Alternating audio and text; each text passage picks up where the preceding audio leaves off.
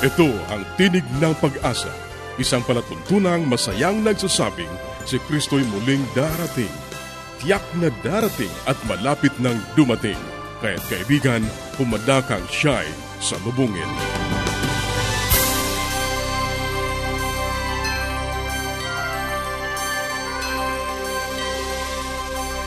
Ang palatuntunang ito ay inihahatid ng Adventist World Radio Kaibigan, mahal ka ng Diyos. Ano man ang iyong kalagayan, ano man ang iyong karanasan, magtiwala ka sa Kanya. Hindi ka niya pababayaan. Sa Kanya, tayo ay laging may pag-asa. Ito ang iyong kaibigan, Ner Caranza, nag-aanyaya na muli niyo kaming samahan sa 30 minutong talakayan tungkol sa ating kalusugan, pagpapanatiling matatag at masaya ng tahanan at sa pagtuklas ng pag-asa na nagmumula sa salita ng Diyos. Binabati natin ang ating mga kababayan sa iba't ibang panig ng daigdig. Maraming salamat sa inyong patuloy na pakikinig dito sa ating palatuntunang Tinig ng Pag-asa. Dalangin namin na naway nasa mabuti kayong kalagayan, ang kapayapaang galing sa Diyos ang inyong patuloy na maranasan. Inaanyayahan ka rin namin na makipag-ugnayan sa amin upang mapadalhan ka ng magagandang aklat at mga aralin sa Biblia na aming ipinamimigay. Ipadala mo lamang ang iyong kompletong pangalan at address sa Tinig ng Pag-asa, P.O. Box 401 Manila, Philippines.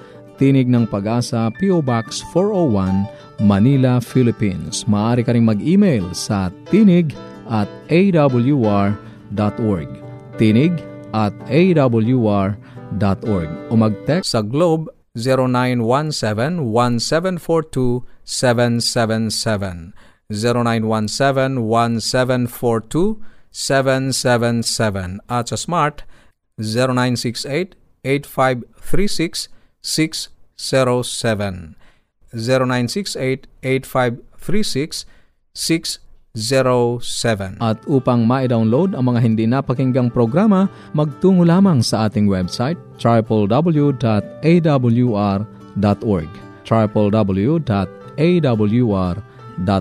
Sa mga kababayan nating nasa Estados Unidos, maaari nyo na rin pong mapakinggan sa inyong mga cellphone ang ating programa.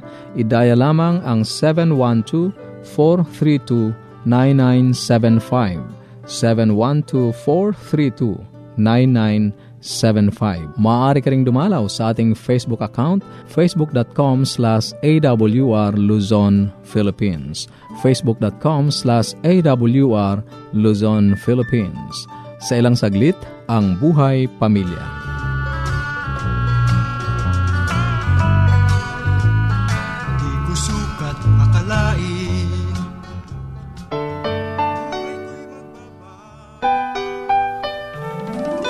Tayong mga Pinoy, mataas ang pagpapahalaga sa pamilya. Walang hindi kagawin. Lahat kakayanin. Kahit buhay, itataya natin. Kahit anong hirap, kahit anong bigat. Wala yan, basta't para sa pamilya. Ang last topic po natin ay isang mabuting senyales ng mabuting tahanan ay ang komunikasyon. Mahalaga sa isang sambahayan na sila ay nag-uusap-usap ang magulang sa anak, asawa sa asawa, at ang magkakapatid. Paano natin magagawa ito sa panahon na tayo very busy? Ang marami ay nakakalimutan po yung family worship. Doon ay pwede silang magkausap-usap at magtalakayan ng mga bagay tungkol sa espiritual. Nandun din ang pagsasamang kumakain sa almusal, tanghalian at gabi sa pating panahonan ay wala na po yung almusal na magkakasama sapagkat nagmamadali pagpasok sa eskwela yung magulang naman sa opisina. Sa tanghali, wala naman sila sa mga bahay natin. Ganon din.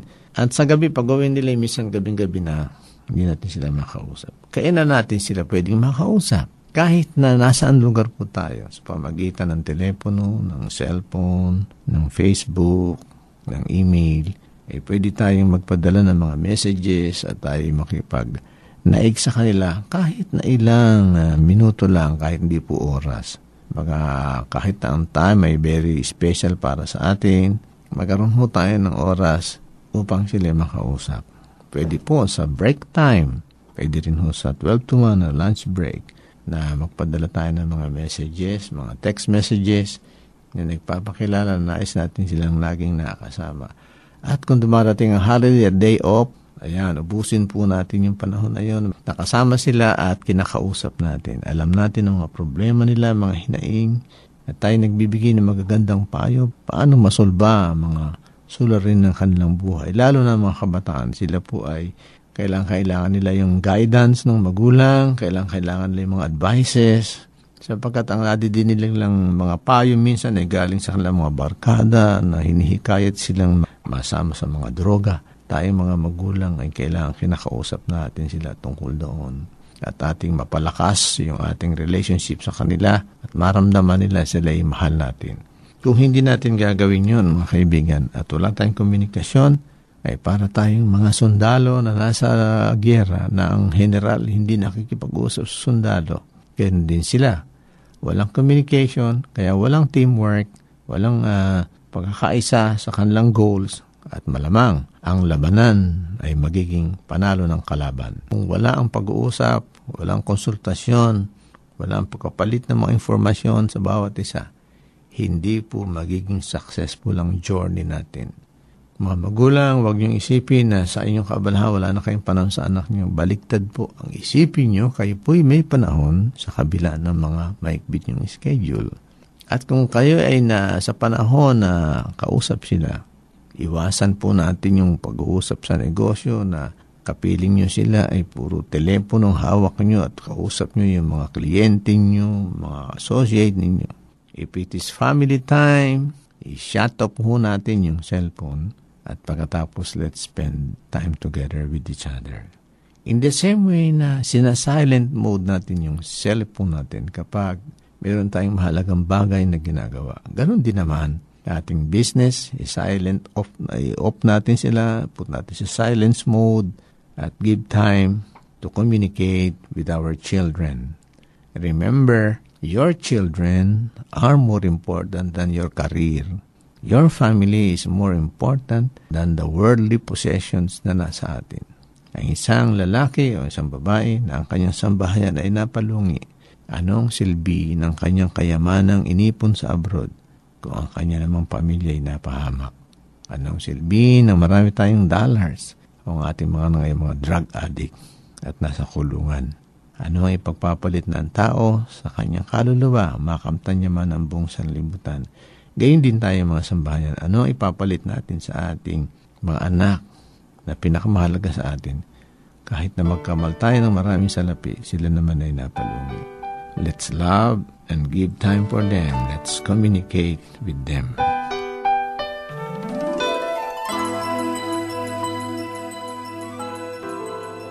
Yes, Dad and Mom are coming. I wish my parents will come too.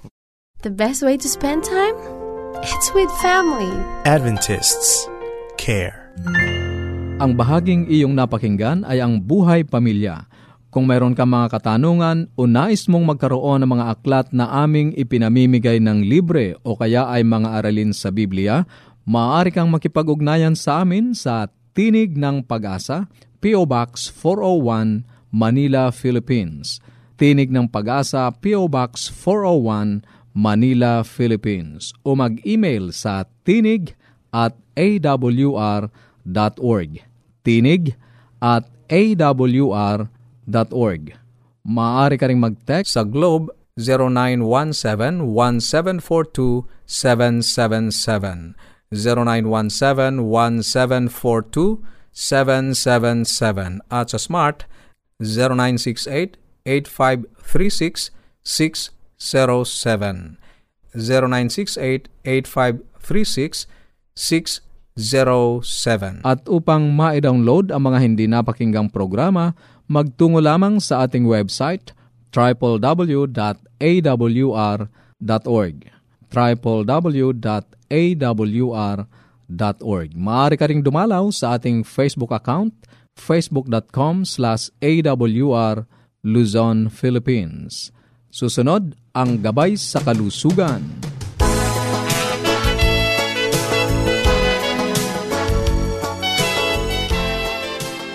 Magandang araw po sa lahat ng ating mga tagapakinig. Ako ay nagagalak na tayo muling magkakasama-sama sa Himpapawid at ito po ang inyong doctor, si Dr. Linda Limbarona. At ngayong mga nagdaang araw ay pinag-uusapan po natin ang mga sakit sa bituka. No, ang sakit ng gastrointestinal tract, kung ano ang mga pwedeng dahilan at kung ano ang mga pwedeng gawin. At ang sinabi ko na ay yung tungkol sa gastroesophageal reflux o kaya ay ang hyperacidity din po ang tawag ng iba or heartburn. At ang isa pong kasunod niyan ay ang ulcer na pinag-uusapan no, karaniwan sa tiyan. Sa naku, ulcer na to. Anong ulcer? May sugat sa tiyan at dalawang klase po yan. Gastric ulcer or peptic ulcer. Peptic or duodenal ulcer, ito po ay located naman sa small intestine, yung kadugtong po ng stomach, no? Yung stomach ay yung parang courting bag na nandito sa sikmura, tapos pupunta na yan sa small intestine. At yung minsan, yung ugpungan na yun or yung kadugtong ng stomach ay nagkakaroon ng ulcer at yan nagkakaroon ng komplikasyon. At sinabi ko na rin po ang mga causes nito ay usually ay pag-inom ng gamot o di kaya yung mga laging under pressure, laging tension at uh, hyperacidity na uuwi sa ulcer. At ang isa, ang latest finding sila na ang mga taong na-ulcer ay bukod sa nag-take ng gamot o di kaya ay laging under pressure, meron pala silang bacteria na nasa bituka. Ang tawag dito ay H. pylori or Helicobacter pylori. Kaya ngayon, ang treatment ng ulcer ay hindi lang ang pagpuksa or pagtanggal ng acid ng tiyan, kundi may antibiotic pang isinasama.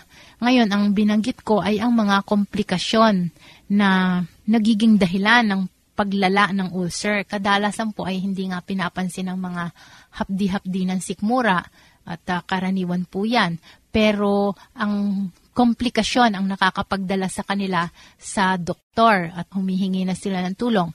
Ano ang komplikasyon? Ang pinakakaraniwan ay 15 to 25% ng may mga ulcer ay nagkakaroon ng komplikasyon. Well, hindi naman natin masasabing napabayaan, pero sabihin, pumunta na sa malala, no? Nag, naglala na. Ang pinakakaraniwan ay ang bleeding. At kung magkakaroon ng komplikasyon, ay pinakakaraniwan daw na nagkakomplikasyon ay ang peptic ulcer or duodenal ulcer dun sa small intestine. Kasi alam nyo, yung stomach natin medyo makapal pa ang ano niyan, lining or yung balot ng tiyan, ng stomach ay medyo makapal at medyo matibay-tibay. Pero yung small intestine ay mas manipis na siya at maliit lang yung daanan na yon. Kaya mas madalas ito ang nagdurugo. No? Unang-una, bleeding ang cause, ang complication. Anong nangyayari? Sumusuka ng dugo. Kaya yung nagsusuka ng kulay itim na material, yung pang patay na dugo, yung nag, uh, na ano sa acid, no? Kaya pagsuka parang kulay bagoong na maitim. O di kaya ay dumudumi ng kulay itim. At sometimes yung mga pag-inom ng gamot, like gamot sa arthritis, yung mga steroids, pwede ring magasgas ang sikmura, magka-ulcer sa bituka or sa stomach, at ito ay gastric ulcer. Yan, meron ding bleeding. Bakit nagkakaroon ng bleeding? Kasi lumalalim na yung sugat, anong nangyayari? Yung natatamaan ang ugat, no? Kasi hindi ba ang bawat organ natin ng ano kailangan ng supply ng dugo. So may mga ugat diyan, no? Parang nasugatan ka, nahiwa ka, eh tumama sa ugat kaya magdudugo. Kaya yan po ang pinakamahirap lalo na pagka sobra yan, anong mangyayari? Babagsak ang red blood cells mo at mawawalan ka ng malay, magiging anemic. Kakailanganin ang pagsasali ng dugo.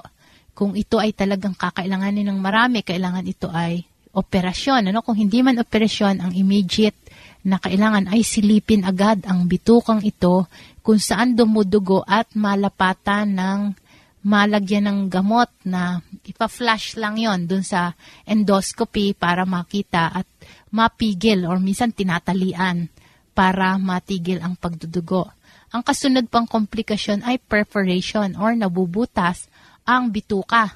No? Pag nabutas, so lusot-lusutan na yon, anong mangyayari? Kakalat ang mga pagkain o ang acid, kakalat sa buong bituka, kakailanganin ng operasyon din ito. So, delikado at ito'y masasabi agad kung may perforation kasi talagang mamimilipit sa sakit ng tiyan ang may ulcer na nabutas ang bituka. Okay, so nakapagsabi na po tayo ng dalawa, isa na lamang, ang kahuli-hulihan ay ang obstruction. So pag-uusapan po natin yan sa susunod nating programa, tsaka kung ano ang mga dapat gawin para maiwasan to. Maraming salamat po sa inyong pakikinig hanggang sa muli nating pagsasama-sama. Isang magandang araw po sa inyong lahat. Ang lahat ng bakuna sa COVID-19 ay masusing dumaan sa mga pagsusuri at lahat ay makapagbibigay ng mataas na antas ng proteksyon laban sa pagkakaroon ng malubhang karamdaman at pagkamatay mula sa sakit. Kaya maaaring tanggapin ang anumang uri ng bakuna na ibinibigay kahit na ikaw ay nagkaroon na ng COVID-19. Mahalagang mabakunahan ka agad sa lalong madaling panahon. Sa ganitong paraan, mabilis nating mapatataas ang panlaban sa sakit sa ating mga pamayanan at makababalik na tayo sa ating normal na mga buhay. Ang mensaheng ito ay hatid sa inyo ng UNESCO, WHO at Adventist World Radio. Ang katatapos na bahagi ay ang gabay sa kalusugan. Para sa inyong mga katanungan o anuman ang nais ninyong iparating sa amin, maaari kayong sumulat sa Tinig ng Pag-asa, PO Box 401 Manila, Philippines Tinig ng Pag-asa, PO Box 401, Manila, Philippines. O mag-email sa tinig at awr.org. Tinig at awr.org. Maaari ka rin mag-text sa Globe 0917-1742-777. 0917-1742-777 at sa Smart 0968 8536 0968 0968-8536-607. Maaari ka ring dumalaw sa ating Facebook page, facebook.com slash awr Luzon, Philippines. facebook.com slash awr Luzon, Philippines. Dadako na tayo sa ating pag-aaral ng Biblia. Kumusta ka kaibigan? Napakabuti ng ating Diyos ano pat sa araw-araw kanyang pinabaranas, ang kanyang dakilang pag-ibig, ang kanyang maraming pagkapala. Muli, narito ang iyong kaibigan sa Himpapawid, Pastor Romeo Mangiliman, na nagsasabing, napakabuti ng Diyos, kaibigan. Patuloy tayo sa ating pag-aaral salita ng Diyos sa amagitan ng bunga ng banal na espiritu. Sinasabi sa Galatia Kapitulo 5, versikulo 22. Datapwat ang bunga ng Espiritu ay pag-ibig, katuwaan, kapayapaan, pagkapahinuhod, kagandahang loob. Sa ibang salin, ang kagandahang loob, ito ay kindness sa Ingles. Kabaitan na maaring ating bigyan ng kahulugan sa ibang pananalita. Tayo ay magpakita ng kabaitan sa mga tao maging ito ay galit sa atin, maging siya ay merong masamang dandamin sa atin, na katulad nitong karnasan ni Haring David, nung siya'y hindi pa hari at ang hari noon ng bansang Israel ay si Haring Saul. Alam natin ang istorya kung paano hinanap siya upang siya'y patayin. Subalit, hindi gumanti si Haring David nung siya ay nasa posisyon na. At gayon din, nagpakita siya ng kagandahang loob sa naging lahi ni Saul na ito ay ang apo ni Haring Saul, anak ni Jonathan. Sinasabi ng Biblia ay ganito, sa aklat ng Segunda Samuel, Kapitulo 9, versikulo 1, kung ating babasahin ang buong kapitulo, ito ang sabi ng ating Biblia. Aking babasahin na lamang ang ibang bahagi nito pagkatapos ating istorya ang ibang bahagi. At sinabi ni David, may nalalabi pa ba sa sangbahayan ni Saul upang aking mapagpapakitaan ng kagandahang loob dahil kay Jonathan? At may isang lingkod sa sangbahayan ni Saul, nagngangalang Siba, at kanyang tinawag siya sa harap ni David, at sinabi ng hari sa kanya, Ikaw ba ay si Siba? At kanyang sinabi, ang iyong lingkod nga at sinabi ng hari, wala na ba kayang natitira sang bahayan ni Saul upang aking mapagpakitaan siya ng kagandahang loob ng Diyos? At sinabi ni Siba sa hari, si Jonathan ay may isang anak pa napilay ang kanyang mga paa. At sinabi ng hari sa kanya, saan nandoon siya? At sinabi ni Siba sa hari, narito siya ay nasa bahay ni Makchir na anak ni Amiel sa Lobedar. Nang magkagayoy, nagsugo ang haring si David at ipinakuha siya sa bahay ni Makchir na anak ni Amiel mula sa Lobedar. At si Mepaboset na anak ni Jonathan na anak ni Saul ay naparoon kay David at nagpatira pa sa kanyang harap at nagbigay galang at sinabi ni David, Mepaboset, at siya'y sumagot, narito ang iyong lingkod. At sinabi ni David sa kanya, huwag kang matakot, sapagkat aking tunay na pagkapakitaan ka ng kagandahang loob dahil kay Jonathan na iyong ama. At aking isasoli ang buong lupa ni Saul sa iyong ama, sa iyo at ikaw ay parating kakain ng pagkain sa aking dulang. At siya'y nagbigay galang at nagsabi, Ano ang iyong lingkod upang iyong lingapin akong isang asong patay? Kaibigan, ganito ang kalagayan ng anak ni Jonathan na siya ay apo ni Haring Saul nung nabubuhay pa si Saul na bilang hari sa bansang Israel. Subalit nagpakita si David ng kagandahang loob sa lahi ni Haring Saul at ang batang ito walang iba kundi si Nepoboset. Kaya nga, lahat ng lupain ni Saul ay isinauli at pagkatapos ngayon si Nepoboset ay kumain sa dulang ng hari. Ang wika nga sa versikulo 12 at 13 at si Mepoboset ay may isang anak na binata na ang pangalan ay Mika at lahat na nagsisitahan sa bahay ni Seba ay mga bataan ni Mepoboset. Gayon tumahan si Nepoboset sa Jerusalem sapagkat siya'y kumaing palagi sa dulang ng hari at siya'y pilay sa kanyang dalawang paa. Kaibigan, narito ang isang istorya, isang pangyayari.